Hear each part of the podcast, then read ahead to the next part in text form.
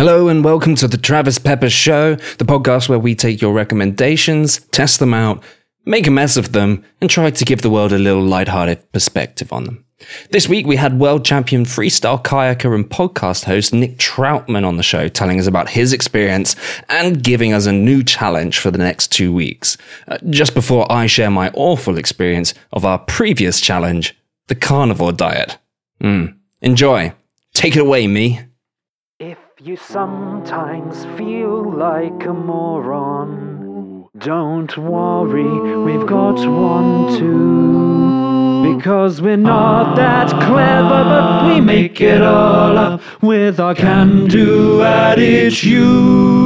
So if you like a bit of banter with me and this old wanker, we've got just the thing for. We've got lots of content and it won't make sense. It's the Travis Pepper Show. That's okay. You can just talk. No one listens to us anyway. It's fine. We're not worth listening to, so don't worry about it. It's. That's the, uh, the But I'm glad anyway. you're When- set up now. I'm glad you're set up. Well, I mean, we'll we'll know later, I guess, but I think we're all good, so it, it should be good. That's I just wing life, you know, like where it's just like I just play it by ear and see how it goes, and yeah, it usually How's turns it out pretty out good. for you so far? It's been it's been going pretty good so far. I mean, I feel like I've been using Seems that it. technique for a solid, I don't know, 15 years or something, and it's been a pretty good 15 year run so far. So I think I'm just gonna keep at it. yeah, Well, you in the, within those 15 years, you won a gold medal. So evidence goes to show that might be working. So Yeah. I don't know. I don't. Yeah. Do, Luke, do you wing? Do you wing life? yeah, I wing life, and um, so far for me, it's had the opposite effect to what Yeah, Nick's I was going to say. zero, zero success. Um, no, Okay. I, I- no, I, I- I agree though. Like, I think. Oh, do you know what? Weirdly, I was talking to somebody about this the other day. It's really boring content, so I won't drag on for too long. But I was Great kind of- start. Great start to episode three, mate. Thank you. it's kind of what we were talking about last week. Is like you can sometimes put hours and hours into planning life, and then shit just happens that you never foresee or you never plan to happen, and it just ends up that you go down some kind of path. Like it would almost be an interesting opening question for you, Nick. Like because I I will do a quick kind of uh, introduction in a second, but obviously you're a freestyle kayaker, professional athlete. Like one of my first questions to you was going to be, how do you get into that kind of sport? Because is that something that you planned, or is that something that just happens? Is that just winging life? Uh, I I mean, I think it's just winging life. Like Yeah, I mean, I could I could wait for the I don't know if you're recording the whole thing or not, and I could just answer it now for you, or I can wait till like later. Well, but this, I guess we've started. This is how we start most podcasts with a little, a little bit of a. Oh, you're right. Perfect. Yeah, yeah, you're right. Well- yeah, cool, cool, cool. we'll stitch some intro on the front that explains who you are and what you do. So or something. no like that. worries then. Yeah, the, the gist of it is, um, uh, my best friend growing up um, when I was in you know elementary school, getting in just before high school, uh, we did everything together. We played hockey, we snowboarded, skied, we did all sorts of activities together. And then one summer, he was like, "Hey." Nice. I'm probably not going to be able to get to hang out with you too much this summer because I'm going to go do kayak school at my dad's uh, rafting company. And I'm going to be, yeah, learning to kayak all summer. I was like, oh, bummer, man. Because, like, at the time, we had done mm-hmm. everything together. And then he's like, well, you mm. can come try it with me if you want. I was like, yeah, mm. sure, I'll give it a shot. And at the time, I, you know, thought kayaking was what probably most people think of kayaking these long, pointy boats that meander down, you know, a river or floating, you know, through a canal or something like that. And That's then I definitely got my there- kind of kayak, to be honest. A bit- I'm a Yeah, more exactly. of a meandering kind of guy, to be honest. yeah. But I, I show up on day one and I find out that there are these small boats. Hmm. And there's this whole like freestyle aspect and doing flips and tricks. And it was very exciting for me. And I was like, you know, pretty influential or pretty mu- pretty influenced, not influential, sorry, uh, pretty influenced by like sports like skateboarding and snowboarding and just the whole kind of like extreme uh, sports. And yeah, I mean, instantly I just fell in love with it and pretty much haven't left the seat of my kayak uh, since. So. And I most mean, of the honestly- people that you kayak with as well, they're, they're doing those sports as well. They're doing like skateboarding and stuff like that. Uh, it's more of a scene than an actual sport kind I mean, of speci- yes, specific? yes and no. I don't know if like, I mean, a lot of people kind of just dabble in in a lot of different things. I mean, I, don't get me wrong. I am no professional skateboarder or snowboarder or anything. I like I survived my way down the mountain on a snowboard, and uh, and uh, and I've probably like broken my wrist or something like that when I was on skateboarding when I was in high school. But the I guess to answer your question, I I didn't really necessarily pick kayaking. I hmm. just was winging life and it kind of just came at me and instantly I fell in love with it. And I guess kind of that's, you know, that's what love is. Sometimes it just hits you in the face like a cold bucket of water or something like that. And that's what kayaking was for me. Oh, it's gonna be it's gonna be one of those episodes, Luke. Are you ready to talk about love?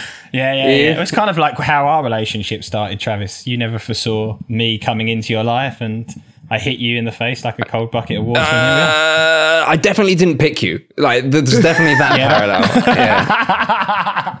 Yeah. yeah. yeah, that's true. So, 13 years old, started kayaking, correct?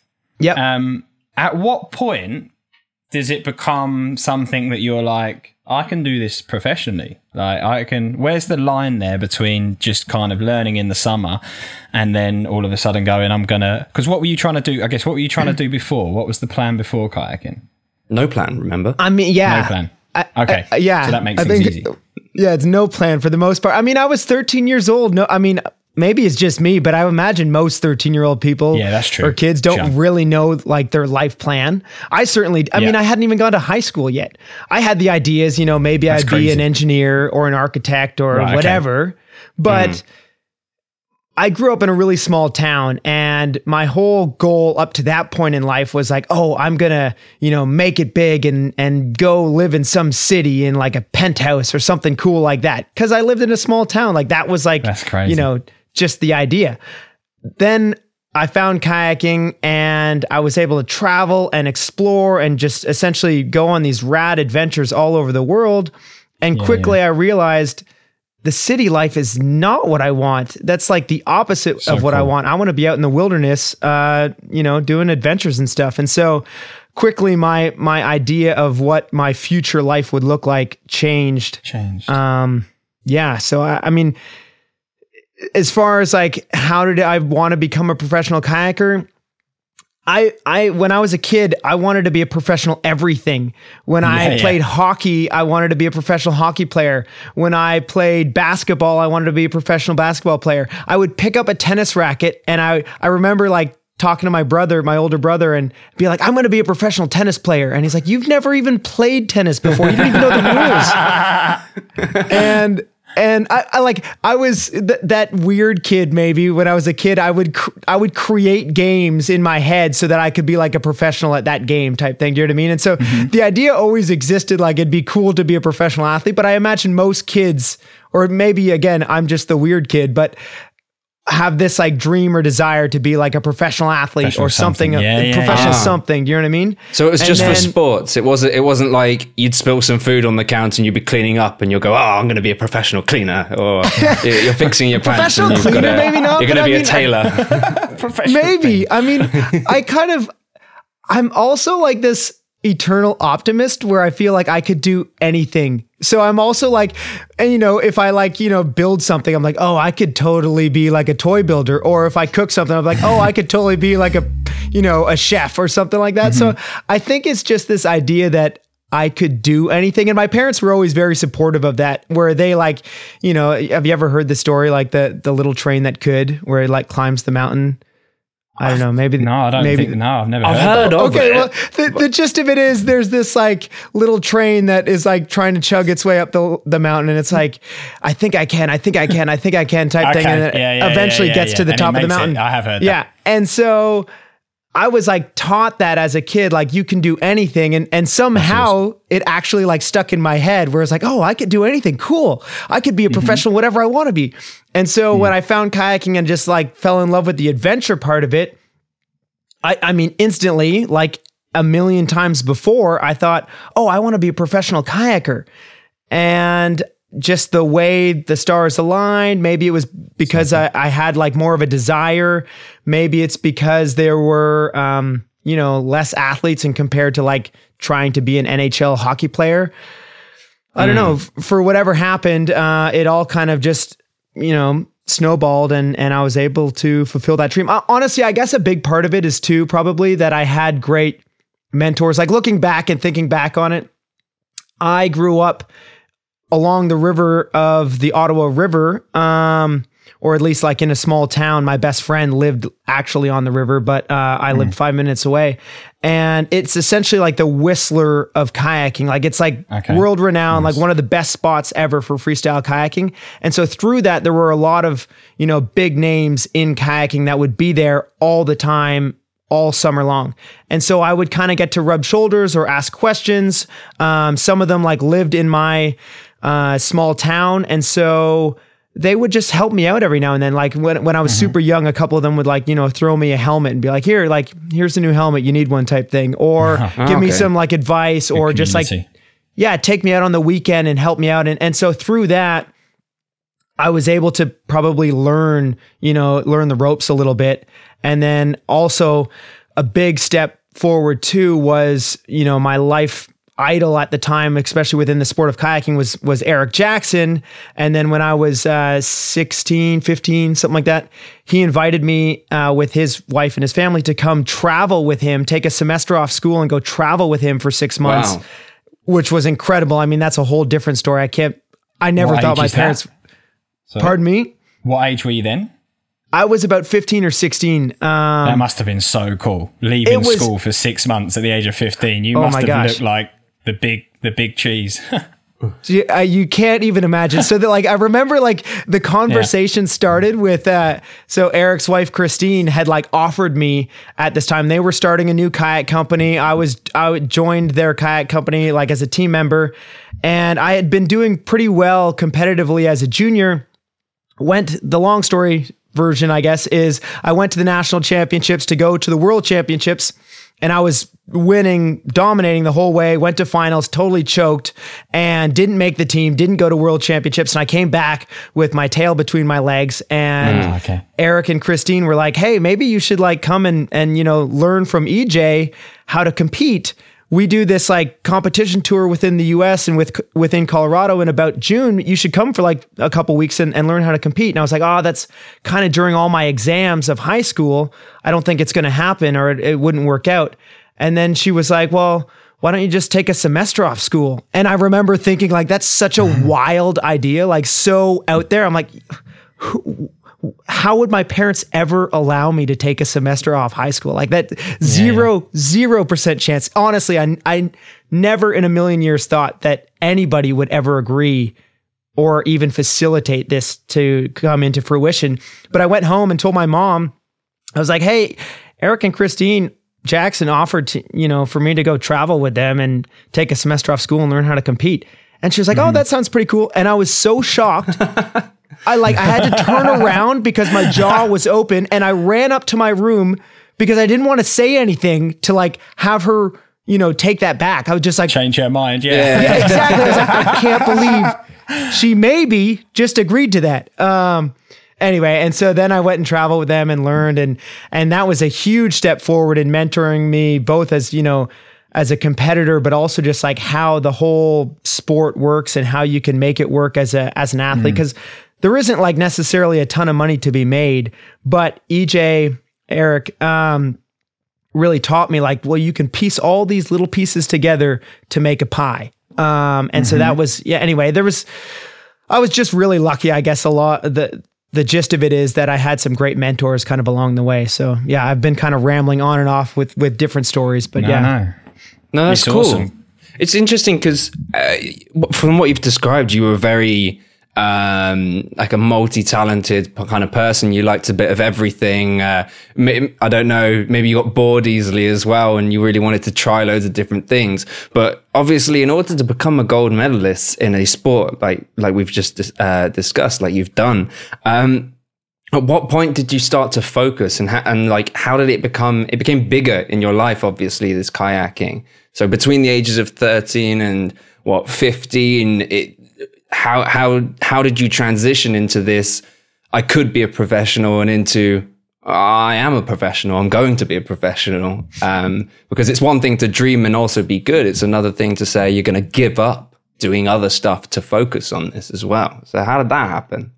Yeah, for me, it really wasn't that difficult. Somehow, I- don't know if I've just got a very addictive personality or what, but I instantly was like addicted to kayaking. Like when people say, like, you know, I would eat, sleep, dream kayaking, like that's all I would do. That's all I would. If you were to go back to high school and talk to any of my friends or any of my teachers, they would say like yeah this weird kid was like obsessed with kayaking i'd be in science class and i'd like raise my hand we'd be talking about i don't know what we would be talking about because i probably wasn't paying much attention and i'd raise my hand and i'd be like do you think if I made a kayak out of diamonds, I could kayak down a lava waterfall?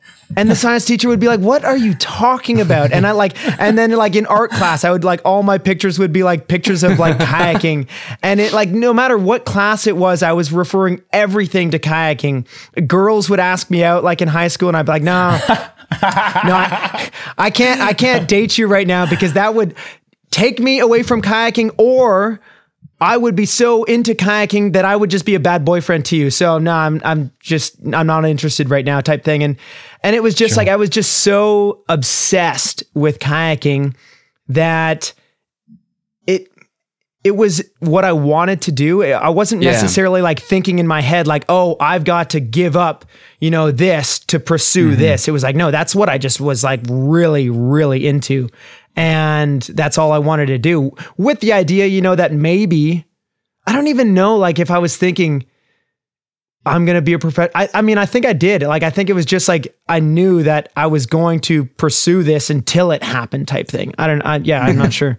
That's cool. Like you, um, you just reminded me of uh, we we had a movie to watch in season two called Whiplash. I don't know if you've seen it with the with the jazz drummer, and that just reminded me of the scene where he he breaks up with his very new girlfriend because he he's sorry. I love drums. I love drums, Yeah. basically, and uh, yeah, you just remind so so. What were they throwing themselves at you? Were, were you a bit of a bit of a stud in, in high school as well? Did you have to bat them off with a paddle or something like this? No, it wasn't. I mean, I think I only had to turn down a couple girls in high school. I mean, I had like a girlfriend, I think in grade nine, like girlfriend, as if like you're doing yeah. anything in grade nine. Maybe we went to the movies like twice or something like that. But um, I didn't even have my license, so it wasn't like I was going to pick girls up or anything. So only in a kayak, obviously. Um, yeah, yeah, exactly. But I can only date you if you live be, by the would be a river. cool first date. That would be a very cool first date if you had a tandem kayak and took a girl out on. so like ironically, that. the, the end of the story of like that whole mentorship with Eric Jackson, who was like my idol, I went and traveled with him for six months. Uh, within the next six months or a year later, give or take, um, I started dating his daughter, and she's also, you know, a multi world champion. And we've now been married for like 12 years and we've got two ah. kids. And long story about that too. But that was like the first time where it was like, oh, maybe I could, you know, kayak every day and date someone. This could work. Aw. Okay.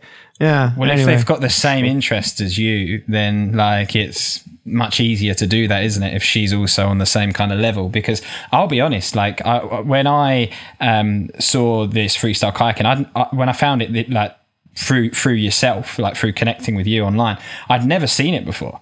Um, and I got, I got lost in your YouTube. I think I think there was a video. I think it was stakeout, big wave surfing or something Yep. like that. And I was just like, I, I couldn't believe the the control and the mobility that you guys have with the kayaks the ability to flip them and like i don't know if it's corking them or flipping them and twisting them on the waves and stuff. Bop it, pull it, and how how pass it. Da, da, da, da, da. i remember that game as a kid.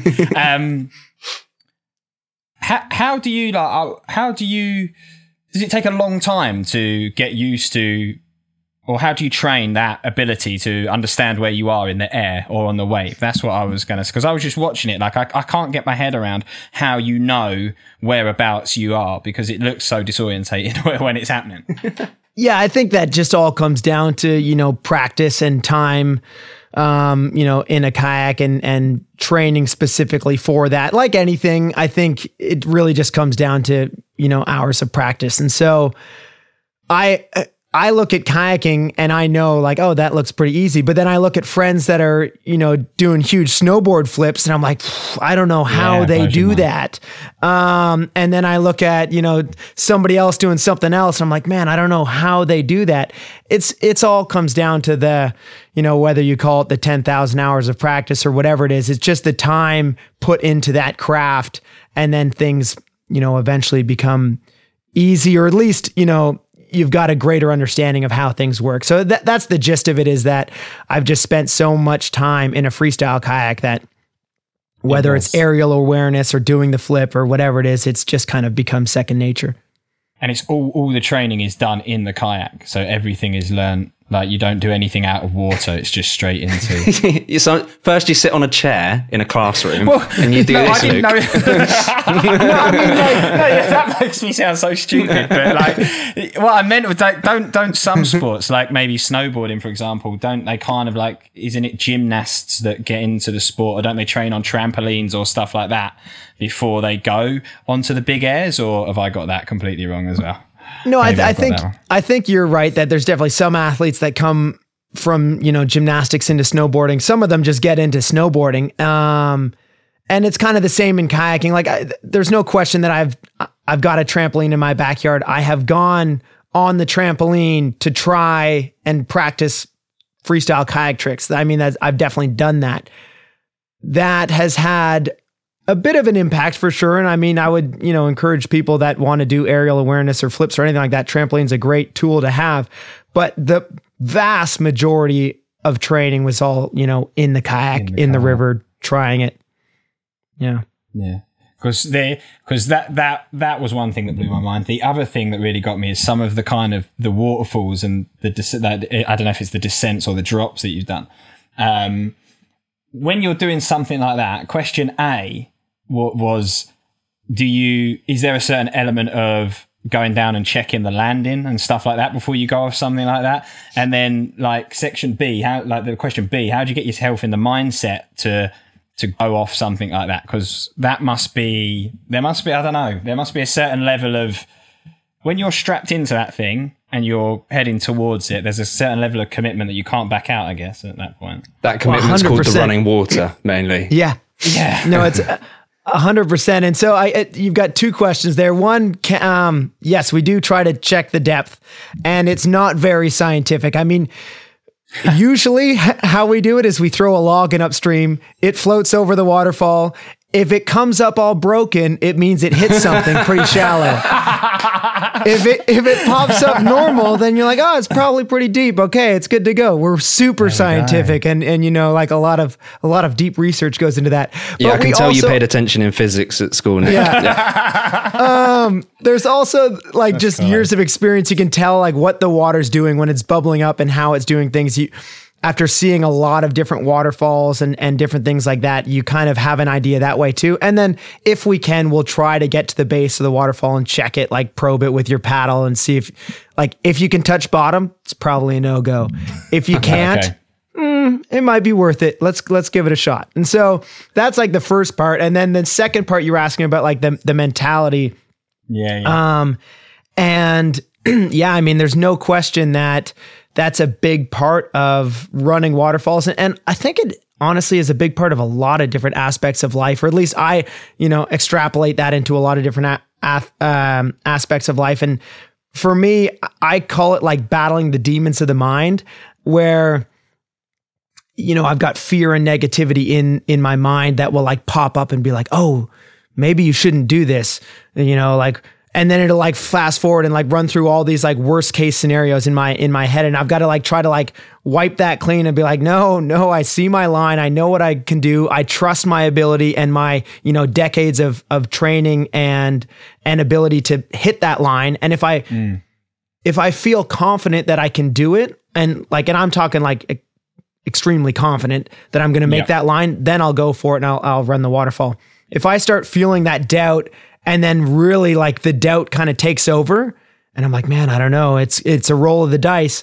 I Yeah. now just know that I'm going to walk it and just like walk away and be like, today's not the day. I'm just not feeling it today because I've had the experiences where I didn't trust that gut instinct and, you know, things went wrong or whatever. And so, um, I've learned to one trust my my gut instinct two try to like battle these you know demons of the mind and and kind of have a clear mind beforehand and this all happens like before i get in my boat or before i've peeled out of the current. Once i'm in the current and you're going hmm. downstream the beauty of kayaking is that it forces you into these quick decision making scenarios where once you're in the current there literally is no going back. You, you i mean you can't fight the current right? So hmm. so once That's- you're in it yeah, you're in thinking. it and so You've got to commit. once you've made that decision and you've committed, the demons, the doubt, everything disappears, and now you're just reacting. Um, because the water kind of it just you might have a plan, you might have a line and, and stuff like that, but the river will do whatever it wants. And and you know, a curler might come out of nowhere, a wave might splash differently than the way that you had thought or or predicted maybe something would happen. And so you're literally just reacting at that point. But but yeah, once you're in the flow, you, I mean, I don't know. For for me anyway, I, kayaking really helps me get into that flow state. Um, and it's just this beauty where Okay. it forces you into these quick decision making uh, scenarios, and and I love it. So yeah, that's there's I mean, there's a lot of different aspects to that, I guess. But but yeah, that's kind of how it works in my mind. Yeah, yeah. But you said it- you said you've been you've been um, in those situations where you haven't listened to those voices and you have wa- uh, you haven't walked away like you probably should have.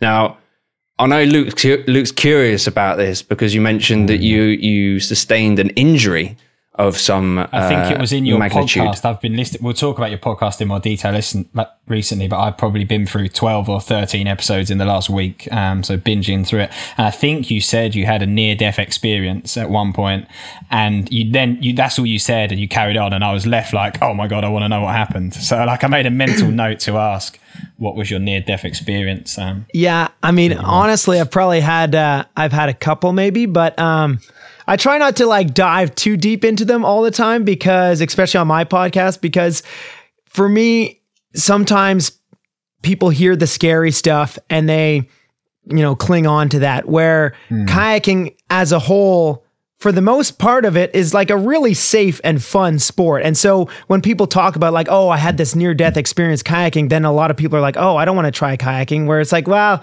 we're talking about like way, way, way in like the farthest out elite like versions of kayaking. That's where this like near death stuff happens. If you just Yeah. like you know, want to go run some easy rivers or learn to kayak or even like kayak on like just a canal, you know, that near death stuff isn't happening there. But anyway, the, Well, what, what we'll do is we'll say to our listeners if you if you if you're thinking about getting into kayaking, what we'll do, Nick's going to tell a scary story now, so you can switch off, and then we're gonna we're gonna have some happy stories afterwards, gonna- and uh, and you can tune back in for those.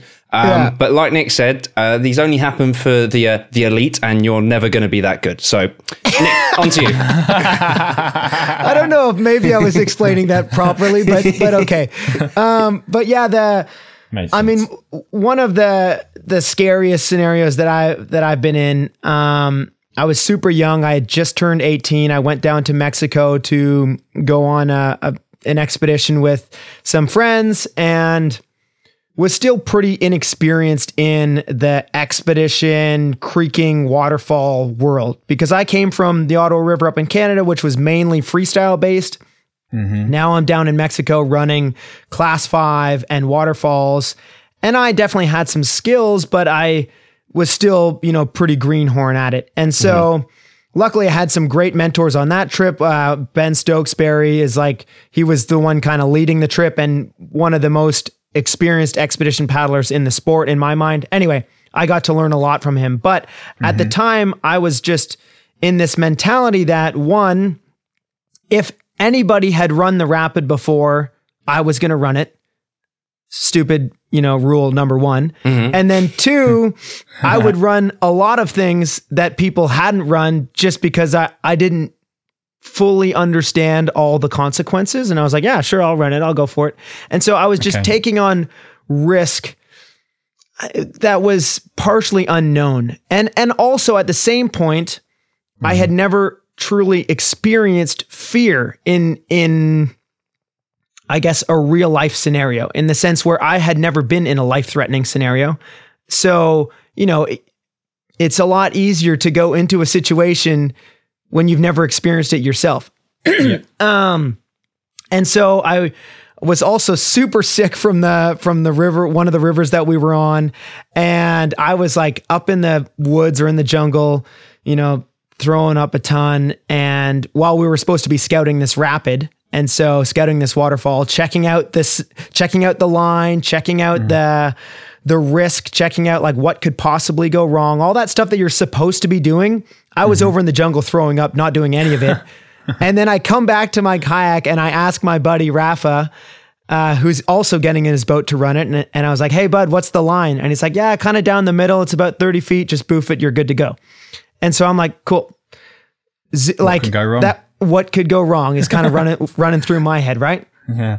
Um, I knew that there was like a little bit of a cave on the right, but I thought we were, you know, it was going to be all fine and dandy. Long story short, I, I come off the waterfall on impact. I get my paddle ripped out of my hand. I try to hand roll, but I'm having difficulty hand rolling. And I pull my skirt and eject out of my boat. Mm-hmm. And as soon as I get out of my boat, like I kind of feel like I'm getting sucked out of my boat. It had been a long time since I swam out of my boat. So it, it- the whole experience was just kind of like a little weird. And I popped up and my face is like at the wall or the ceiling of a of another cave on the left hand side and I'm about to get sucked into this cave um, and probably not come out and, and miraculously like right as I pop up the ceiling's right there I'm able to grab two finger holds on each hand and then just like hold myself there for a second and be like okay well this is not good. Um, and kind of miraculously or maybe it's that flow state of of like the the subconscious kicked in. I don't know exactly at all but i was able to say stu- super calm and be like well this is bad. This is not good at all. Um the cave was super overhung and and i was pretty deep in there that nobody was able to help me um So they sorry, couldn't get you were in the cave at this point. You yeah i was in the back of the cave like Okay. pretty much like the worst spot like the last spot before it's you know it's all gone and um anyway and and i you know after i don't know how many seconds it was or whether it was a minute or what i, I came to the conclusion that nobody is coming to help me i've got to figure out how to get out of this on my own and so i would scout the rock and be like okay if i like push off from here and the current's going to suck me back in. I could like dive and do like a dynamo to some other rock hold over there and then hold that for a second and then just figure out. And eventually I was able to kind of like Spider Man crawl my way out of the cave and everything was all good. And then I like crawl up on shore and I just got hit with just a wave of emotion like I had never hit before. And I just like literally burst out bawling and realized like how close, you know, it really Wow. was for me. Um, but yeah, I mean, I've kayaked a lot, and and that was like one of the few times that like things got you know pretty dicey. So kayaking's not all like scary. It's it's actually Guys, it's really fun. good. It's really good. Yeah, you yeah, should please, try it. please. Yeah. Check it out. Honestly, yeah. Anyway, so But it's those like it's it's when you're pushing yourself to your limits in situations like that when you have the best experiences, right? And those extreme sports, it's it's always the way, whether it's kayaking, snowboarding. I imagine like the culture is you want to one up and do something somebody else hasn't done, you know, do one more flip or go from a bigger waterfall. And that's the nature of that type of sport, I guess. Um, I would say yes and no. In in in all honesty, I made some crucial mistakes. I Mm-hmm. was not I was inexperienced and I didn't really scout the rapid properly. And I was sick and I was taking, you know, verbal beta on what the line was. Okay. So there was Okay. that whole aspect of just like not really knowing what I'm getting into. um, and then on top of that, afterwards realizing like I've heard this line many times throughout my life and throughout kayaking where where people like if someone was to pass away or if someone, you know, was in a risky scenario, people will say and and I've heard this, you know, outside of kayaking too where people will mm-hmm. say like, well, at least, you know, he died doing what he loved. You know, honestly, I'm sure there's some validity to that, but I've come to the conclusion like I would rather give up kayaking for the rest of my life if it mm-hmm. meant not dying. Do you know what I mean? Like, it- like yeah, yeah. Yeah. so. The phrase that, that- the phrase that we get uh, throughout like the rock climbing uh, community that my friends and I were discussing a while was um, just the phrase "you either go home or you don't go home at all."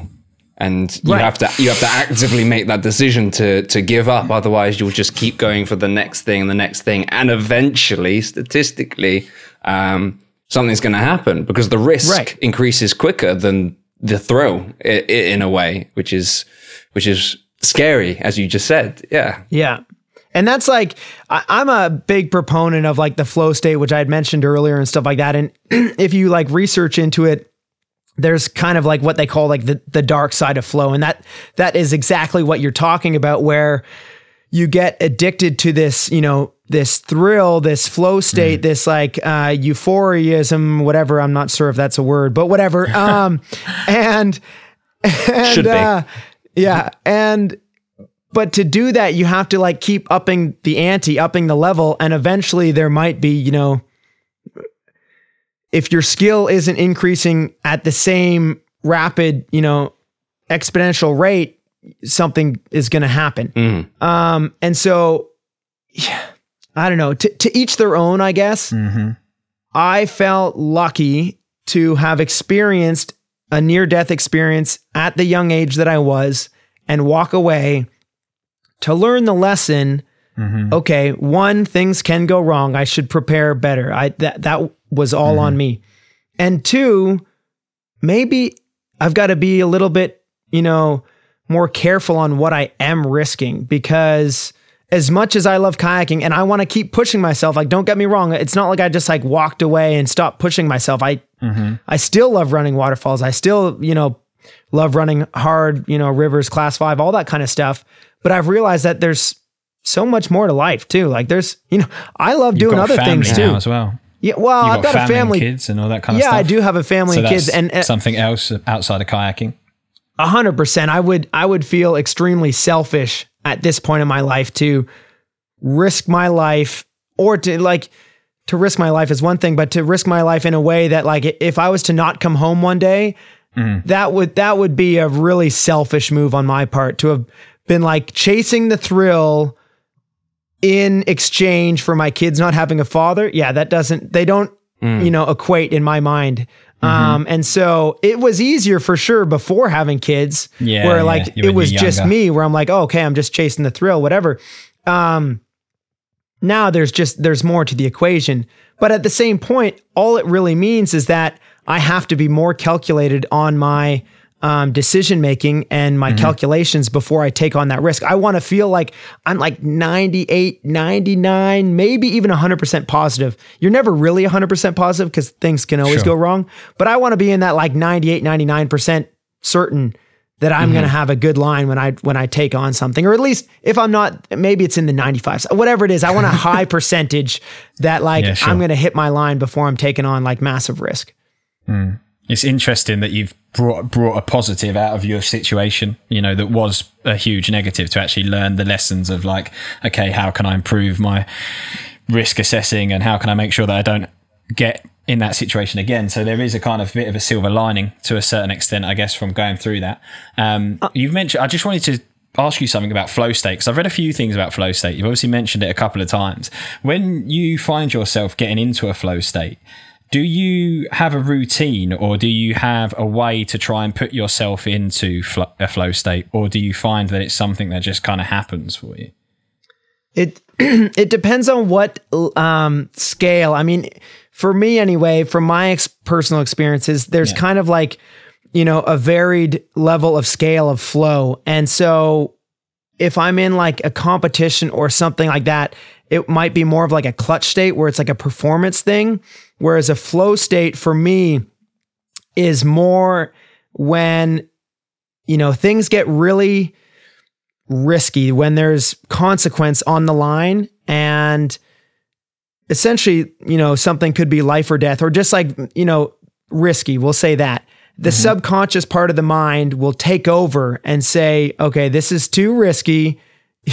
You're not smart enough. You're not capable enough. We're now taking over.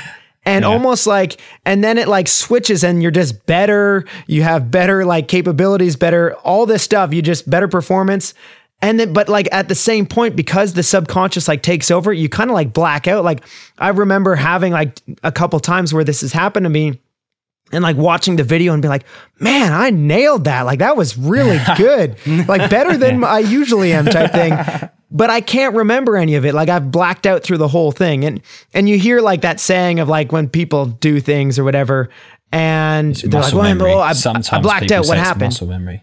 Yeah uh, like what whatever it is and i don't know if it's all muscle memory how you i mean we could go deep into that whole Yeah, yeah, of debate of like you know the subconscious and the mind and all that stuff but long story short yeah that's that's kind of the gist of it i don't know if i answered your question correctly at all but yeah No, no, it's just because I, I, I was reading, um, just I guess for listeners that don't know what flow state is, it's meant to be like an optimal state of concentration and co- like uh, focus when you're in this like flow. And there's different, I've read a few different things. Some people say that, like you say, it's situational, where you like put yourself in a situation that might be something that's risky or might be something where, um, well, yeah, like you said, the, the consequences are high and, and, and your subconscious takes over. But then there are other people that say they might do like, I don't know, meditation or they might have, you know, like how have you ever watched Rafa Nadal play tennis? And he always has that little like routine where he pulls his shorts and then moves his Yep. top and stuff like that. Yep. Certain people have those little rituals to get into a flow state. But it sounds like from yourself, you just find that it- happens due to the nature of you, your consciousness saying, okay, this is a risky situation, so we need to be on top of our game, um, rather than say like a meditation thing. Yeah, and and that's kind of like, and I've had the other version too, where it's more like within freestyle kayaking or competing or something like that. But it's to me that's a different state, and that's where I was kind of saying there's like a varied level of scale of like where you're on the flow state, and and the other part too is that it's all personal. Um, I don't know experience, right? So we would all maybe hmm. experience things differently, but for me, having had that kind of like, you know, quote unquote flow state in competition, it's very different than having that quote unquote flow state in a life threatening scenario or in a risky mm-hmm. scenario. And so they're they're just two different experiences. One is like a peak performance and the hmm. other is like a subconscious takeover. I, I don't know if that explains it properly or what. Yeah, yeah, There- there's a great book called um, The Rise of Superman. I Rise of highly, if, Superman. if anybody's I'll into flow note. state, I highly encourage reading it. And it's all about how there a lot of the research on flow state has to do with extreme sports athletes because you're way more likely to ex- experience flow in those quote unquote extreme scenarios. Anyway, it- we could you know go off on a whole tangent on flow state, but but if anybody's interested, check out the book um, "The Rise of Superman." It's it's a great read. Yeah, well, we're, we're all about recommendations and trying out new things. Uh, as, as as we've explained, I think, and may, Yeah. maybe a couple of times on this podcast. So yeah, Rise of Superman sounds like a good uh, recommendation. list. Yeah, stick it on the list, yeah, Luke, and we'll we'll get round to it. So yeah, this is it's this is crazy. Like just to listen to like your thought process when approaching all of these things. Do you, do you find that when you the thought process that you have when approaching, say, getting in the water and getting into the current for the kayak, do you kind of have a similar process? Have you taken that for like other aspects of your life as well? Is it is it something? Has it helped you in your everyday life in that way? Uh, again, I would say it, it kind of comes back to this like obsession that I have where I Right. um I experience everything in everyday life and and regularly compare that back to like kayaking or the kayak world or the river. And and so that my whole life would be experienced that way where I'm like constantly comparing things. And so yes the the the short version is yes I I do have that translate into my life. And I do think that because of my time kayaking and the fact that the way that I, you know, run rapids and all that stuff, it, it forces these quick decision making capabilities and skills. And the fact that maybe I'm more ready to take on risk, um, I find that that translates into other things in life. For instance, like, you know, okay, this this year I decided to to kind of try out some real estate and to get into investing in real estate. And okay. a lot of people might think of like, okay, well, that could be risky and I don't want to do that, or I've got to research a ton. And, and I did research a ton and all that kind of stuff. But in my mind, I'm thinking like, okay, what are the consequences? How can I mitigate risk? And how can I take action and just dive in, you know, and just go for it? And mm-hmm. so for me, it was like, okay, and we don't need to go deep into real estate or whatever, but it was like, maybe I can find a market that, you know, cash flows. I can um, find a property that's, that's fairly, you know, cheap that I'm not going to lose too much if I was to lose it all. And then, um, you know, like just essentially trying to mitigate all the risk while taking as much action as I can at the same time. And, and so, yeah, it just, I, I regularly think of like different aspects of life of like how I would do that kayaking or, or skills that I've learned from kayaking and try to translate that into other things in life for sure. I mean, I also do it with parenting and I mean, all sorts of different things for sure. Yeah. Yeah. The, so your your kids are like little kayaks going along next to your kayak in life. Was, was, they- was starting a family like was that getting into the water or was that like a waterfall or So, yeah. well, no, my, my analogy for that was, Oh, um, I have analogies for everything was that it was, it was like dropping into a class five canyon that is, that's unrunnable or unscoutable. Like you have zero beta. You have no idea other than it's probably going to be the hardest thing that you've ever kayaked in your life. The only beta that you have is that it's been run many times successfully before. Like that's it. That's all you Yeah. know is that like it can be done. Mm-hmm. Here you go. Go for it. Okay. But you uh-huh. can't scout it. You just have to react. You just have to go and figure it out. And so, I mean, that's the best way I can explain parenting. the can the canyon of parenting. Yeah. It's a, that Yeah. could be a nice book. The Yeah. uh, you probably answered this question before, but I'm guessing that, um, uh, and you're probably sick of it this year. Has has has COVID put a stop on the sport this year? Has I there been mean, much yes and- Yes and no for sure. There, uh, all the events pretty much were canceled. Actually, that's not true. There, there were two events. One the last uh, week of October, and and another one the first or second week, second week of November. Uh, there were two So races recently. here in the southeast. Uh, yeah, very recently. But other yeah. than that, I mean, everything was canceled, and even the events that did happen, they had different, you know, uh, restrictions and and uh, people were wearing masks and they they told you know spectators not to hike in um, and check it out or and different things like that. But for sure, it, it's definitely impacted the sport as far as competition goes. We also live wh- where I live here in Tennessee. We're pretty much like two miles away from this um, from a river and, and a state park, and so we get to kayak here often. Um, also, at one point, like at the peak of the um, lockdown, the the state parks were all closed and everything like that. So we weren't even able to kayak, you know, like in our backyard. But that only lasted a couple weeks. Then everything kind of opened back up, and we're able to kayak here just at a you know d- do it safely. We we shuttle ourselves. Uh, we wear masks, all that kind of different different things like that. Still trying to you know you know socially distant from other people and and stuff like that. But at the same point. I feel like being out in nature, being out on the river, um, it's you know, it's as wide open as it gets, right? so Yeah. it's, Yeah. it's a pretty And if safe. anyone gets close, you've got a paddle anyway. So. yeah, exactly. You, you could just like paddle jab them. Good, good thinking. Yeah. Yeah, because I was watching again. It came from watching your, um, I guess your like video blogs and stuff. I think there was one year I'm not going to be able to remember, but you've been to like 12 different countries kayaking in that same year. Like you'd ended up on 24 podiums or something, and I was just like, man, that that must have taken a real hit due this year due to COVID because obviously you just can't go anywhere. So like it kind of shuts the whole thing down. Um, do you think it will open up again next year? Will you be back in back in the That's- water next year? I mean, I'll definitely be back in the water. There's no question about that. I'm still in the water. Like I haven't. I mean, other than those two weeks where the state park was closed, I mean, I still have kayaked every week, a lot of the days this year for sure. I've just been doing it a lot more centrally focused around our house. Usually, we're on the road traveling around six to ten months out of the year. We've got a truck and a trailer. We just kind of hit the cool road, hit a, yeah, life's pretty good for sure. Yeah, yeah. Uh, I can't complain. That's but very cool. We travel around and compete and just uh, and also coach and teach and yeah, do all sorts of different things. But um, the traveling aspect has has definitely taken a hit. And as far as what'll happen next year, It's a little bit of the like million dollar question. I feel optimistic again, going back to the fact that I'm like this eternal optimism or optimist. Um, that that things will open up and things will happen. That it'll just happen differently.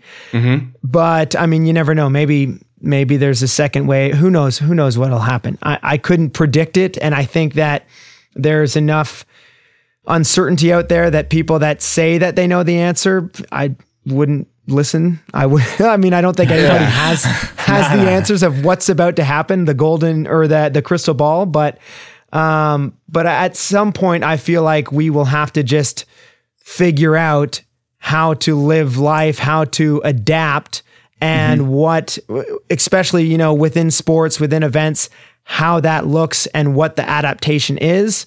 I don't know if it'll turn into more media based and less spectator based, which already kind of, you know, as far as freestyle kayaking and, and just kayaking in general, we're out in the middle of nowhere for a lot of these places on rivers. They aren't usually like super spectator friendly to begin with.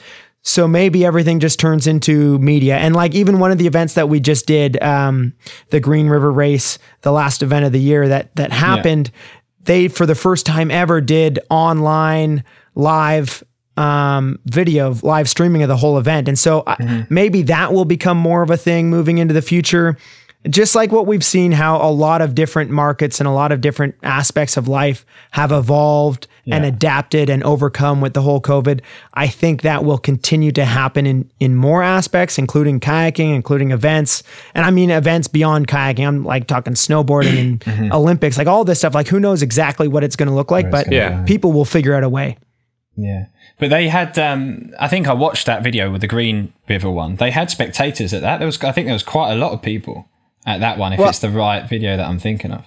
Okay, so usually there's a lot of spectators. this year it was definitely toned down a fair amount. I, I don't know exactly how many people were there, but I would say I'm just taking a wild guess that there was maybe a tenth of what Right, there okay. usually is. So I mean, there were still so people much there for sure, numbers, yeah. and people were wearing masks and and that kind of thing.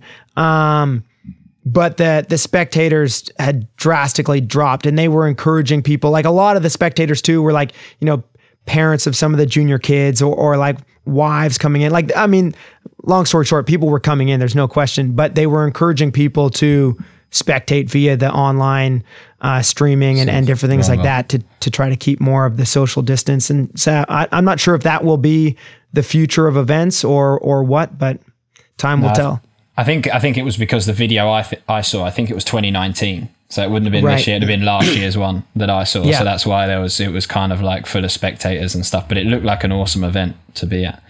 yeah um, it's it's a fun one for sure Yeah, for sure. But let's talk about some of your other stuff because I mean, obviously, kayaking, big part of what you do. Entrepreneur is another part of what you do. Family man and podcast as well. Podcast host, which I mentioned. So it's the podcast is called the art the art of awesome.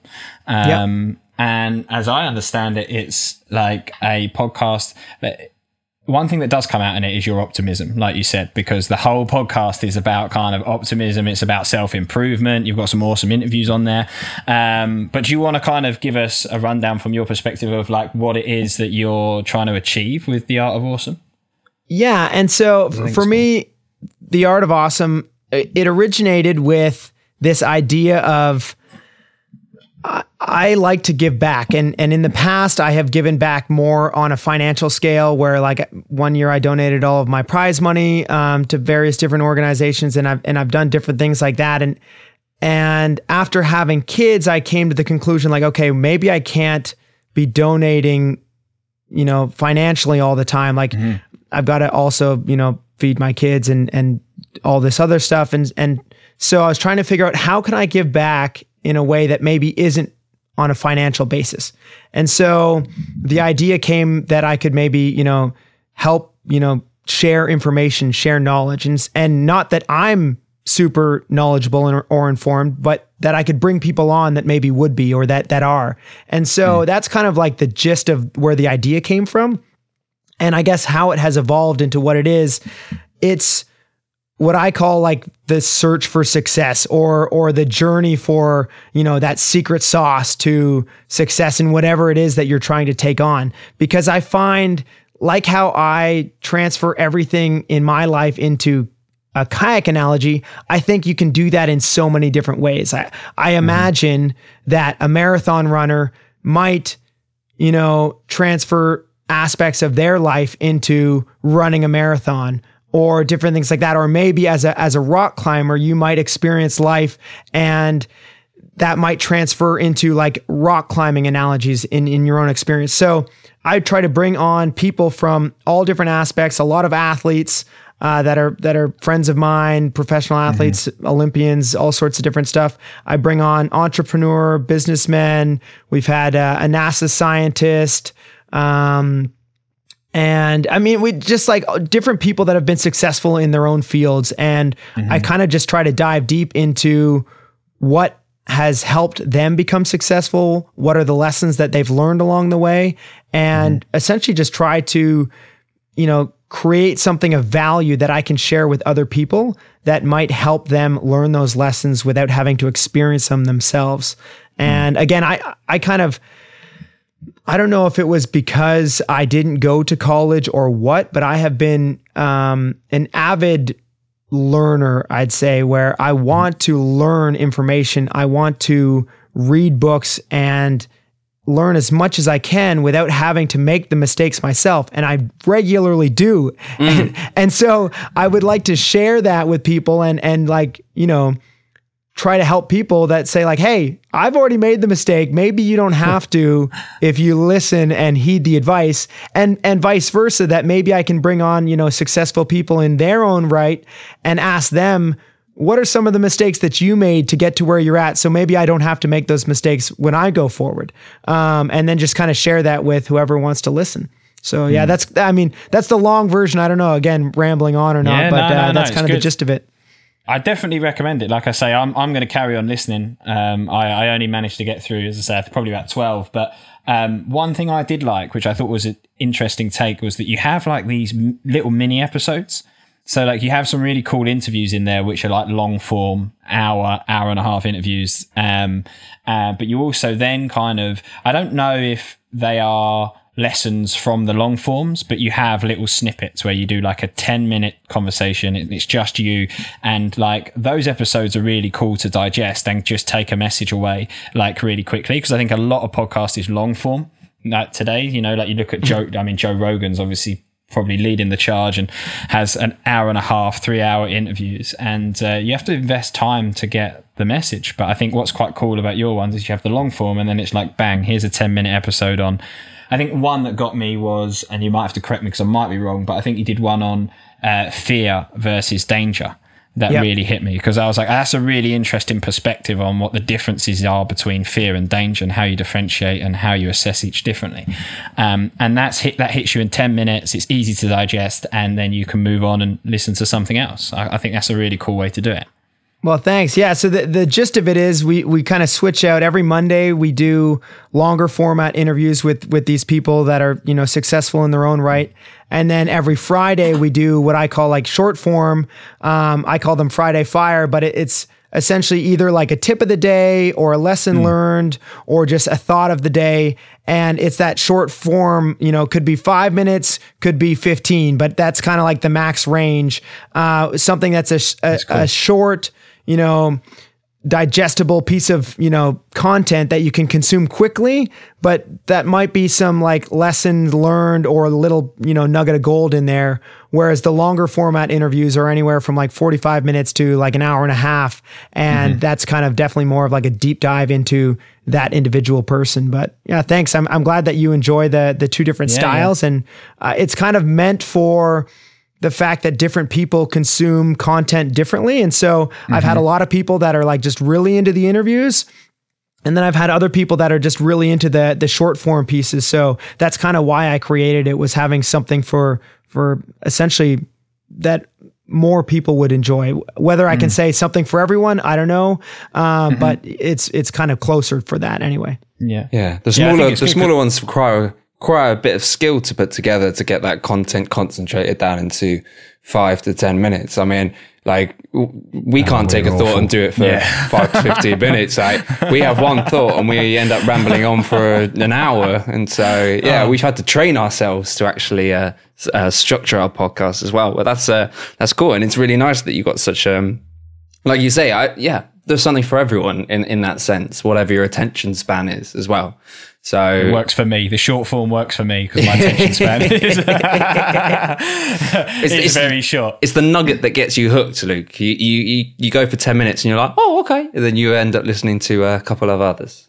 Yeah, but Yeah. it is because like if if you look at our podcast, they last quite a while. So like for somebody to to invest straight away when they don't know us, it's like they've got it's a big commitment, right? Like two like as you said, two guys with short attention spans talking a load of waffle. It's a big commitment for somebody to listen to that for an hour and a half. um, so that I think like what Nick's done, which is cool, is these little snippets. You can go, okay, I can get a feel for what this podcast is about by listening to two or three short ones, and then you then you get stuck into some of the longer interviews as well. Um, but it's a way to kind of taste, get get a feel for what the podcast is about without sitting there for for three hours. If that yeah, makes sense. Yeah, and, and and I also try like another kind of going back to like the main focus and goal of the podcast was really just it was it's something that I can I want to try to provide value for people and and kind of share um, knowledge, information, whatever you want to call it. And so those shorter formats are also just like a distilled version of like a thought or an idea that like what you're saying taking a whole idea or a whole concept or a whole something that we might take an hour and a half to talk about it, distill it into like a five minute, um, you know, bite sized piece that you can listen to quickly and then be like, cool, I got that. Maybe I'm going to try to implement that today. Um, so that's kind of the gist of of that version of the podcast. What's the uh, what's the long term goal? Do you have a long term goal with it, or you just I guess you might say you're just winging it? Um, it's I mean, I yeah, like what we're saying. I, I'm kind of just winging it, but I mean that's that's pretty standard protocol for my entire life. Uh, Is even like I'm winging every aspect of life, parenting, you know, athletics, business, like wh- whatever it is. I'm kind of just like I'll figure this out. I got this. Um, and it kind of goes back to that, you know, optimism. So yeah, I don't know. Yeah. I'm kind of winging it. We'll see. We'll see where the podcast goes for sure. But I'm having a lot of fun doing it right now. And and again, when I started it, my goal was if I could help one person, if one person got value out of it, it was worth my time to help share that. And I've had that, you know, several people, you know, whether it's a hundred already or what, but people have messaged me on Instagram, DM, whatever, sending an email hmm. saying thanks so much for putting this out. I got a ton of value out of this today. I just wanted to say thank you. And so every time I get awesome. that, you know, that goes into like the the mental, you know, bank of like, cool, I'm I'm helping out one person at a time. And so then I just kind of keep pushing forward and we'll see where it all ends up. That's kind of like us, but instead of uh, actual constructive things for life, we're just doing it for giggles and laughs. So, Yeah, yeah. If, if one person giggles, then we're happy. Yeah, Well, know. that's perfect. I mean, giggles and laughs um, are very valuable, especially. I don't know. I think we live in a time that that people can get overwhelmed and anxious in a lot of different ways, and so having something to giggle and laugh about, uh, I think, is extremely valuable, especially in the world that we live in. So I think you guys are doing pretty good. Yeah. Ah. Thanks, man. Yeah. So for everyone who's listening, you should check out uh, check out the uh, Nick, uh, Nick's podcast. Um, I've, I've The just Art been of talking- Awesome. Art I'll of make sure Awesome, that- yeah. The Art of Awesome. I, I'll make sure that we uh, kind of promote it on the socials as well this week. It is definitely worth a go. Um, what would you What would you direct people to, Nick? Is there one episode that you'd say go and check out? Like, do you have a favorite? Oh gosh, uh, it depends on what what you're interested in. If you're wanting Okay. one of those uh, short short form pieces, you know, bite size, you know, maybe the fear versus versus danger is a great one. Um, I've talked about you know goal setting and and different things like that, taking action. Um, uh, baby steps was another Baby good one. Steps was yeah, yeah. That is a good one. I was gonna. Um, and then if you're into the long format interviews and you want to kind of like learn about people and, and just, you know, hear more about the interview style, um, I don't know. I've done, I've done some great ones. And I mean, in the sense that I got to interview great people and, and individuals. And so You were great too, Nick. Go on. Give yourself some credit.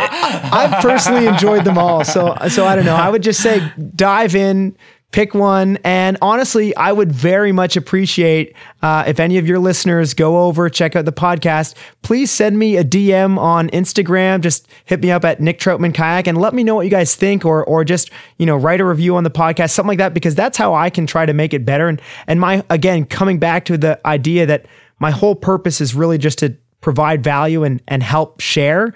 If someone is like, "Hey dude, you got to stop doing this or we want to hear more of this or I'd love to learn about that." I'd love to help out and and try to, you know, um share and and encourage you guys to give me the information that you guys want to learn about and I'll try my best to help facilitate that. Nice. And if any of our fans want want to message us, then you can do. We'll, we'll just ignore it though. We, so, but but the stuff that we get is worth ignoring usually. Yeah, Like, to be from the fair. stuff that we get. But talking about adding value, Nick, that gives me a nice segue because I said to you when we were kind of chatting online, I kind of spoke to you about this uh, challenge thing that Travis and I have been doing. Um, the first, I don't Regrettably. I'm, regrettably, doing. yeah, yeah. Chal- Travis's idea was like, let's do these challenges. Let's get people to set as a two week task, and we'll try new things out. And the first thing we got, I don't know if you ever tried it yourself, um, was the carnivore diet. Have you ever given the carnivore diet a go? I have not. I am currently um transitioning out of a vegan diet and so um I have long story short, I've had some different um, gut issues throughout the last couple of years. I went on a vegan diet, and I'm trying to figure out a balance of kind of like how to maybe be a little bit looser on the diet, only in the sense that I feel bad when I travel or when people cook for me or different things like that. Anyway, Okay. maybe I'll stay vegan, whatever. Long story short, I haven't tried the carnivore diet. Um, Yeah. and that would be a pretty big step in like, you know, a 180 direction of, of the current diet that I'm Yeah, at. it would, it would it would be a bit extreme going straight from something like vegan to uh, eating meat full time, wouldn't it, Luke? Yes, it would. Yeah. Is that what you did? Yeah, I did, and I, pa- I paid the price. Nick, How was to, it? Like, uh, or it was horrible. Um, it was it was awful. I ended up. Um, Wow, I en- I ended up having an accident on day one. I ended up shitting myself. It was just like not. I have heard from Joe Rogan that, that that happens on the carnivore diet. and I and I can vouch for the fact that it does happen. Um, I found that like, uh, I found energy levels were low. My guts weren't great. Um, I found it really boring. Like I was saying to Travis, like I actually just was, I was crying out for like a plate of a bowl of vegetables with you know peppers and broccoli and mushrooms and just flavors and taste. Yeah. I just found all of that was completely like gone. Um, so personally, I wouldn't recommend it as a diet. Um, I'm I like you. I, I went vegetarian for so, uh, very strict for 12 months and I was cool with that. And I'd started to introduce a little bit of fish back into my diet. So I was kind of pescatarian. So I was having a little bit of salmon. Um, but then, yeah, we got this challenge and I thought, fuck it, I'm going to go for it. And um, went all in and uh, yeah, paid, paid the price big time. Um, but the interesting thing is the guy that, uh, that gave us the challenge, he seems to do it and it seems to work for him. Like his Instagram is just full of plates of meat. And it's like, yeah, fair enough. First of all, I want to applaud you for just like diving in head first because that's that's a big step to go from like vegetarian, pescatarian, whatever it is, straight to like a carnivore diet. So awesome job on that alone. Yeah, thanks, man. Um, We're hoping as- you've got something. Well, I- different. I, do. I've got a challenge for you. I could. I mean, I wasn't sure if you guys wanted, you know, a diet specific challenge. Now that I that, No, that no. wasn't my challenge. So what my challenge? I could give you a diet specific one if you want. No, thank but you. I've got a better version, I think. Um, my challenge is something that I'm totally blowing. I'm going to look this up quickly. Yeah, take your time. Um, just because I want to quote the the right quote. Um, Oh, oh god, I'm getting scared now. Just after like what's happened it's- on the previous and, and, and. I've actually I've heard okay I've heard down. different people, but it's it's um, a quote from Eleanor Roosevelt, and it's something that I try to do regularly, and I, at least I remind myself regularly. Do something every day that scares you. So that's Ah. my challenge for you for the next 14 days. Okay. is to do something every day that scares you. And it doesn't have to be, it doesn't have to be running a waterfall. Um, it could be literally doing something as simple as talking to a stranger. Um, it could be trying a new food. It could be anything, replying to an email that you've been putting off because you just don't want to do that okay. whatever it, it just something that's uncomfortable that you know Okay. essentially scares you or that maybe you you you've got fear involved with it um and i encourage you to to just dive in and do it and do that for 14 Nice. days. And and i think uh once you start That you know building habits in in those you know essentially determining the difference between fear and danger um it, it can quickly change where you start realizing that a lot of it is subconscious where you know you've got fear but there is no reason for that fear to, to exist What did you what, what did you say it was? False evidence appearing real. Fear. yeah i I didn't. I didn't come up with that. Just to clarify, I mean, Oh, Nick, you've gone down but- my ex- like estimations now. but but yeah, no, I've I've uh, uh, fear stands for was false false evidence appearing real, and so there. I mean, again, you guys can head over and listen to the podcast to to hear my podcast on the difference between fear and danger. But the idea is. Fear is made up. It's something in the mind, whereas danger is something that physically exists. Uh, danger is where, you know, if you have a fear or like if, okay, if our goal for today is to do something that scares you and it was like, you know, eat a poisonous fish. You know, there might be some danger there. Okay. let's, let's actually like, let's think about this and let's, you know, come up with a scenario where it's like, okay, what are the pros and cons? Why am I doing this? Is it because Nick said so on the podcast versus, hmm, I, I might get poisoned by doing it? Yeah, maybe let's not do that one. When it's like, hey, there's that girl in the shopping mall or, you know, that I want to talk to, but I'm, I'm afraid to talk with her. What are the fears? She says, hey, you know, leave me alone. That's not, mm-hmm. that's, you know, something made up in the mind. First of all, you're coming up with a scenario that might never turn into reality. And two, it's nothing that's going to be physically dangerous. So that would be a fear where it's like, okay, that's fear versus danger. Find those things that are, f- that you have fear or that you might be fearful about and just overcome them by taking it on. Hmm. I think I'll overcome mine by thinking it makes great podcast content. It makes great podcast content. no matter how bad it goes. That's it. or or just maybe like you know press pressing publish when you think maybe it's not ready yet. May, may- that might be something where it's like I might be fearful to put this out in the world, but I'm going to do it anyway. I'm not going to do that with Luke uh, on this podcast. I'm not going to publish him. I think that's a big thing for a lot of people, though. I think, especially the world that we live in today, it is another rabbit hole we could dive down. But um, I think because of things like social media, people care a lot now about what people think about them, and like put pushing publish for some people on certain content can be like a real tough one for them to kind of put yeah. that out there. You know, um, yeah, Yeah, I, we- I, I, sorry, we definitely we we live in this world now where people very much care about other people's versions or other people's um, ideas about them or what they might think. And I, I again i did another you know short format podcast about it but but the idea that people aren't worrying about you. Stop worrying about what other people think because they're not thinking about you. They're thinking about them because that's the world Yeah, that we yeah, live yeah. in.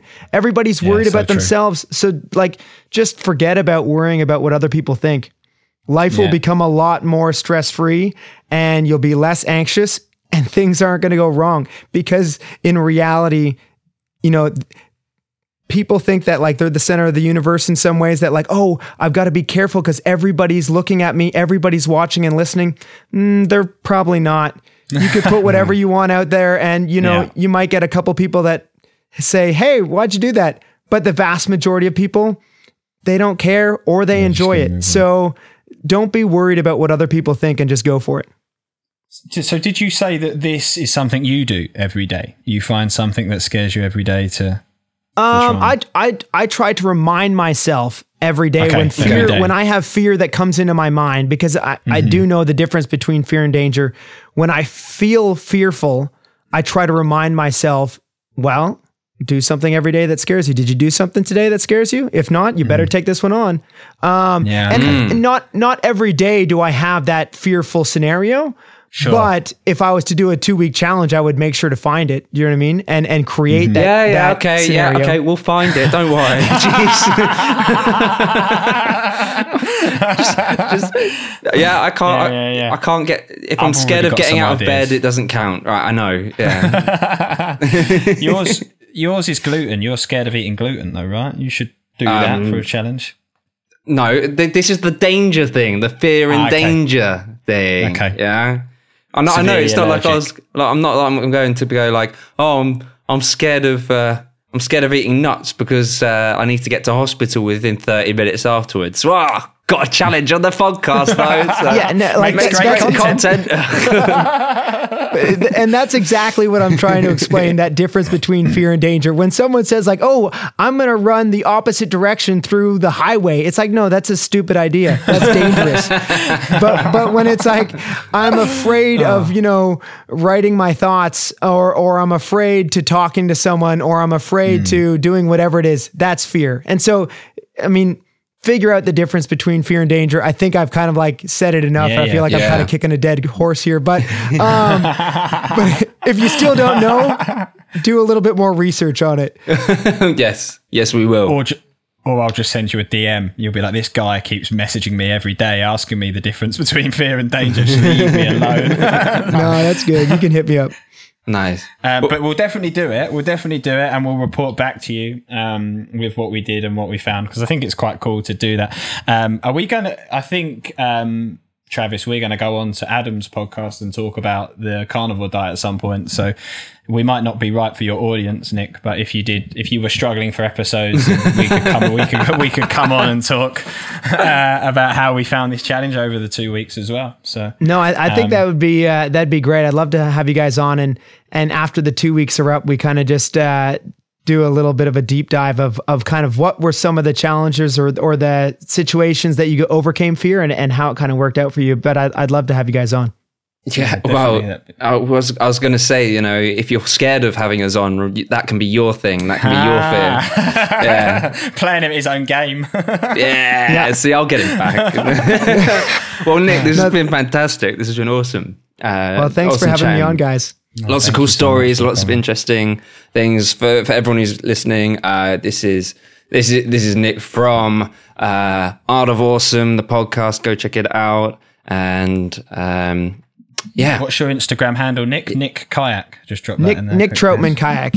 Uh, and Troutman Troutman kayak. is like fish man, so trout man. Nick Troutman kayak. Yeah. I wasn't going to say it, but you said it, so it's fine. Nick Fishman. Worst superhero name uh, ever. Yeah, trust me, I drew a couple superheroes when I was in high school. They never really turned out very well. Brilliant. Well, Nick, thanks very much. Thanks, uh, thanks for coming on to talk to us. Thank really you so much. It's been it. honestly, it's been awesome. So thank you for your time. Yeah, awesome. Well, thank you guys, and I look forward to having you guys on my show too. definitely. We'll speak again soon. Cheers. Cheers. Cheers. Bye. Bye. Oh, I just I- removed him. Oh, did you? Do I, do I stay? yeah, you're meant to stay. Oh Mate, that was awesome. Yeah. Really, really interesting.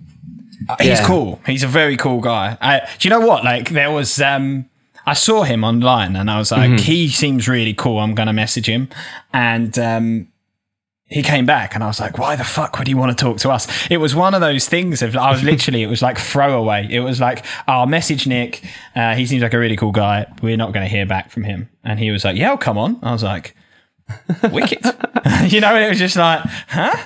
Um, but for me, that was really interesting. Like, I genuinely have the last week been um, obsessed with freestyle kayaking and just watching videos of freestyle kayaking and waterfalls and stuff, which is why I've done none of my homework um, for this week. So, like, I've, surely that's a get out of jail free card right there. But, um, Wow. I got so I got so obsessed with watching Nick on YouTube that I haven't done anything that I'm supposed to do this week. well, it's Does great. For, it's me- great for Nick. It's not great free? for us, though, is it?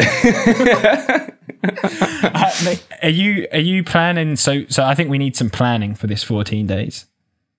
okay. Do you not? Yeah, yeah. Do you have 14 things that scare you straight no, away? Because I've, I, I've got I've got some. one that I can think of that I can I've do at the moment. You know, considering there's there's a Yeah, hard 'cause of lockdown at the moment, so I can't exactly uh, jump on a plane uh, and do a skydive because that does scare me. Yeah, that would be wicked. Hmm. Do you think there's any that we have similar that we can do together? No, I don't know. I don't know. Do, do, do, do you want to know what genuinely would scare me? And this is not even me like joking. You know, you're trying to get that woman on to do the dating thing, and she runs a Zoom. She runs a Zoom singles meetup. Yeah. That would scare the heebie-jeebies out of me. What can That can we go into the like, meetup before? Can we sign it- go, going going on a Zoom singles meetup would scare me. Should we do it Like, together? not- uh, yeah, I think that should be one. I think that should be one that we can do together because that genuinely is uncomfortable for me. Going on a Zoom, si- I will just be like a clammy little shell.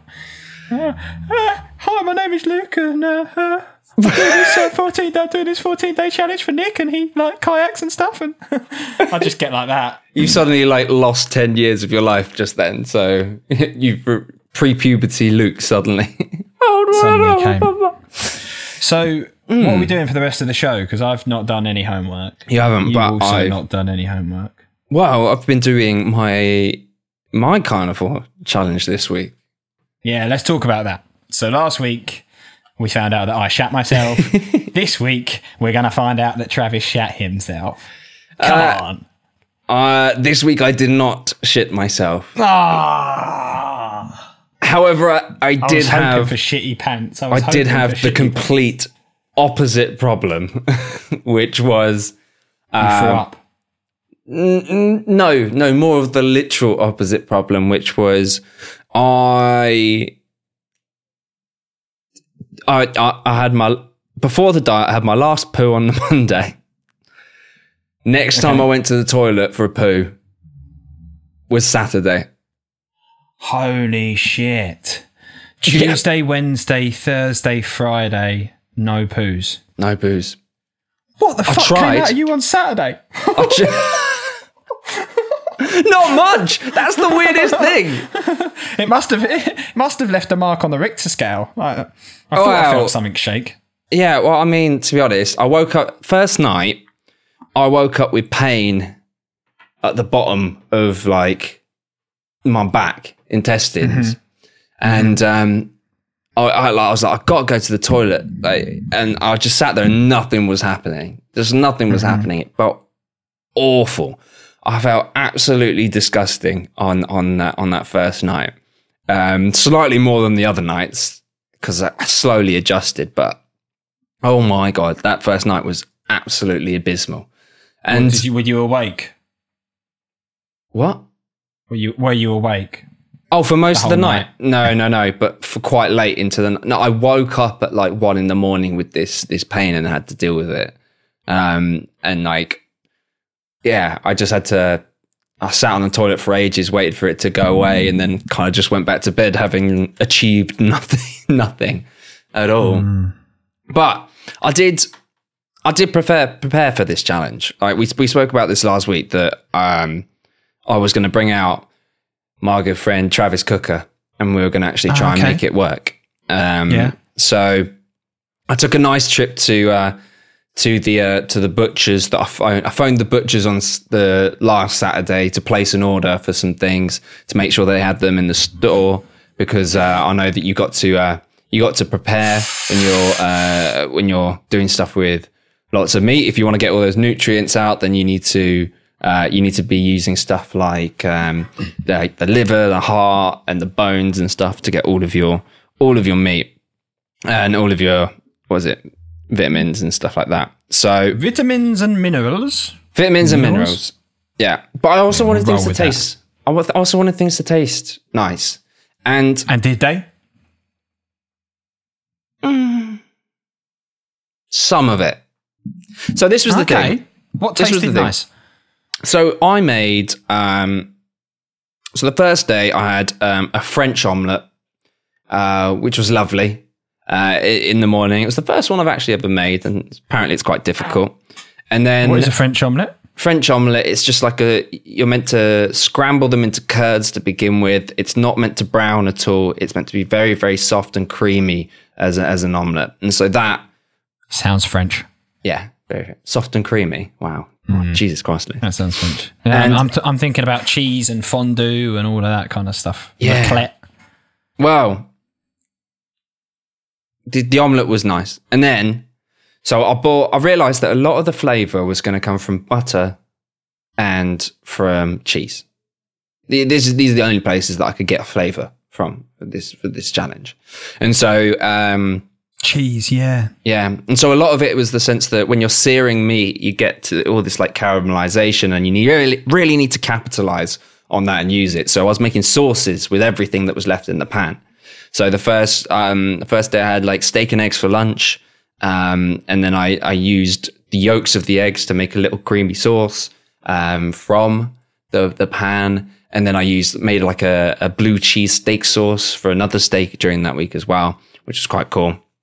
Um, but I made um, a bone broth, a homemade bone broth using literally just bones, and that was for like. I How that. does that work? So, so you got the bones, you roast them, put them in a pot, put them in there So with some where'd you water. get bones from? the butcher. Butcher gave you bones. Yeah, yeah. I was just like, "Can I have some bones?" And they're like, "Yeah, sure. How many do you want?" And I, they gave me a bucket. Um, so And I, you and you did what with the bones? So I roasted them, um, Yeah. and then I put them in a pan with boiling water, and then just simmered that for 48 hours, basically.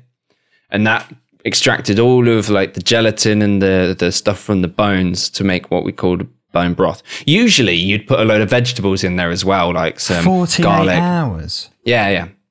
So usually you'd have like carrots, garlic, all of this, and then I ended up with basically this this um, stock, this this pure bone broth stock, well, which then I could then use to um, in, as part of all the sauces that I was doing, also in a stew that I was going to do, uh, but didn't actually get round to it. Um, yeah, and then I then tried to like experiment a little bit as well. So I had another omelette, which was nice. Some smoked salmon as well. That was quite nice. The breakfasts went quite well, to be honest. Like omelettes and uh, scrambled eggs with salmon. And then I tried. I tried to make these things called steak bites. So I, I looked this up. I was like, "What's interesting things that you could do in steak bites?" Um, usually they're like breaded, and I saw this thing where what they did was they made pig rind. They took pig rind, turned it into pork scratchings, whizzed up the pork scratchings, and used that to bread, uh, like as you would breadcrumbs to make chicken like As if nuggets. you did this though. Yeah, Really? I you tried were there mincing up pork scratchings on a Friday night. yeah, yeah. And it was That is mental. it was Not worth it by the look on your face. No, face. it wasn't worth it at all. I made these. I'll, I'll tell you what. Like this was when I broke. The, the the the so I put a lot of effort into these um Pork these, scratching these pork scratching bites things, and before I go into that, like I also made these liver meatballs and uh, like with pork belly and stuff. And if I just had these with something else, like on a normal day, if I wasn't doing this diet, I would have been like, oh, they're quite nice actually. They're quite interesting. You know, wouldn't have them every day, wouldn't have them every week, probably wouldn't even even have them once a month, but they're interesting. And um, I was sat at the dinner table with just three big meatballs on a plate, not looking happy. And um, I was there, and this was third day, third day of the diet, and I'm struggling to get through these. And my housemate, uh, very, very, in a very, very German way, comes out of his room and he goes, James, I hear you're doing a meat diet. And I was like, yeah. And he's like, nice, I approve. Get the meat in you. Get have a good meat diet. How's it going? And I was like, well, I'm struggling with these meatballs, mate. Do you want to try one? He was like, yeah, sure. And he just like one minute scoffed the whole meatball down that I, that I provided to him. And he was like, mm, good, and then like, went off again. And I was there like, I was like, I don't want any more meat in my life. and I would so energy levels appalling. Yeah. Concentration abysmal. Absolutely abysmal. And like I struggled to concentrate anyway. Um but like uh, apart from that first night, in testing wise, it was all right. But I was so tired that I dozed off in one of my German lessons for only like a minute or two. And I'm pretty sure I dreamt of a vegetable stir fry.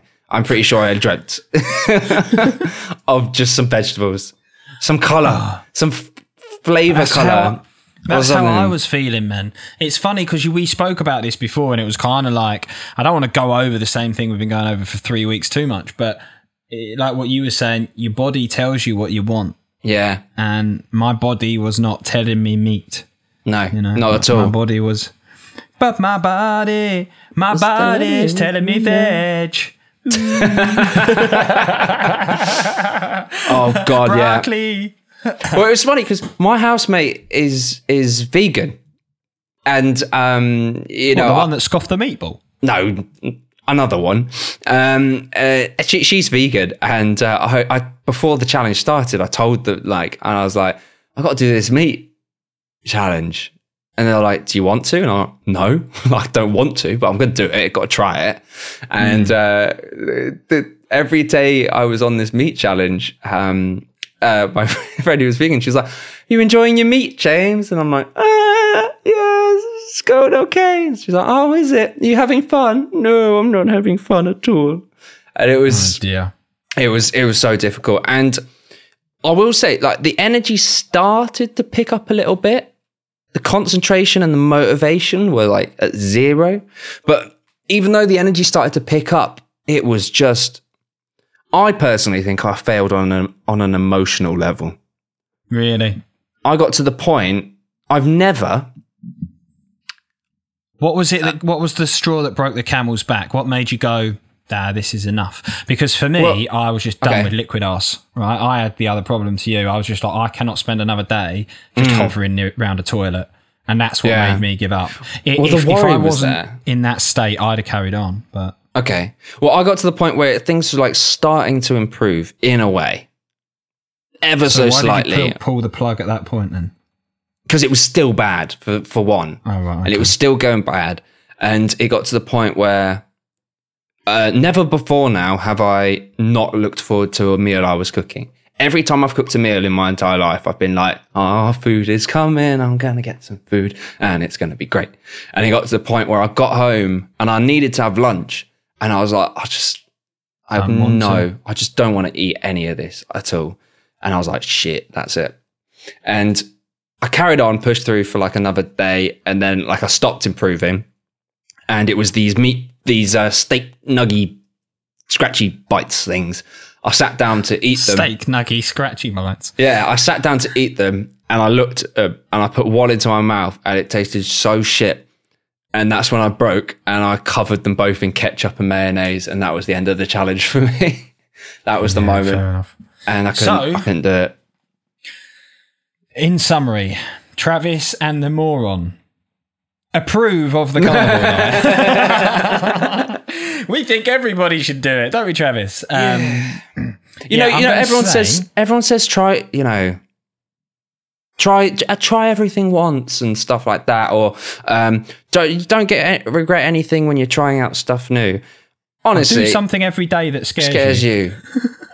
Honestly, there's very few things I'd change in my life, but doing this for a week, like if I could go back in time, I wouldn't save anyone's lives. I'll just go back like two weeks from now and go, Travis, don't do it.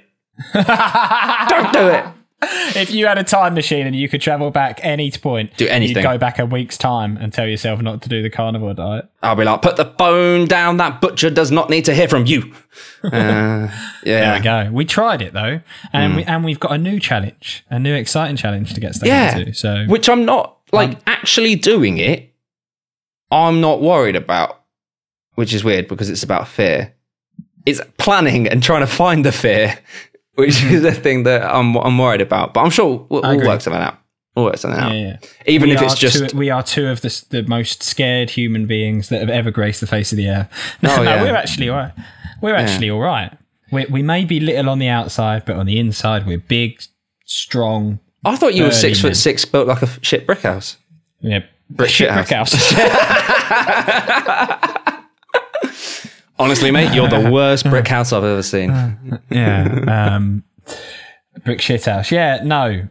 Let's keep doing that. And you know what? When we go and do the online dating thing, that's what I'll tell the girls because they won't know anything, will they? They won't be able to see They won't through this see Zoom. past that. They, they, yeah, they won't be able to see through this this this Zoom mirage. I'm going to catfish someone. I'm going to catfish them and turn up and be completely the other person to what they expect. That's assuming that's assuming anybody actually wants to meet me in the flesh and doesn't just put the phone down. We're not even doing Yeah. this thing yet, so I don't know why we're talking about this because it might not even happen. But Not not. we've got the challenges. We've said the carnivore diet was tripe. We need to go to Adam's podcast and tell him our experiences of the carnival. Tell him he's a fucking liar. That's what we need He's to a do. fucking liar. He liked that. He liked that. I put that on our story yesterday, and he liked it. Um, well, we'll see. Well, we love him really. Uh, but let's quickly wrap up by talking about next week. We are going to do the homework that we said we would do this week. sorry, kids. Um, yeah. Have you started with the "Don't fuck with cats"? No, no, but I'm I'm I'm a good way through the book. Um, so yeah, we had a we had a technical issue uh, when it came to uh, finding this book last week. Luke got scammed. Yeah, So we we've got got, a new one. Um, oh god, I forgot what it's called. Fierce.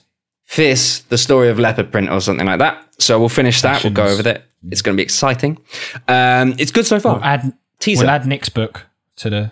to the list. I'm up for that. Yeah. What did he call it? I've already lost my page. It's uh, oh, I screwed up the paper. Uh, something the Rise of Superman. Superman. The Rise of Superman. I'll add that to the book spinner.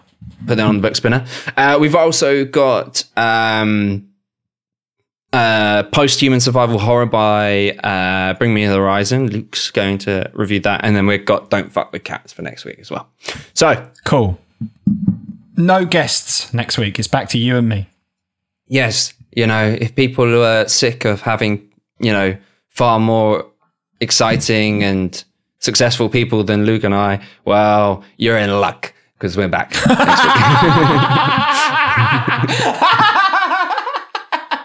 I wondered where you were going with that. Oh, Travis. Mate, do you know what some Sometimes, Till next week, mate, guys. just- yeah, see you later. Bye. It's the Travis Pepper Show. Oh, Thanks for listening. Because you've made it until the end, I'd like to think that you've enjoyed yourself. If you did, or even if you didn't, then uh, just leave us a review and follow us on Instagram at Mentoring a Moron Podcast, where you can get in touch, send us recommendations, and see how we're getting on with our challenges. See you next week.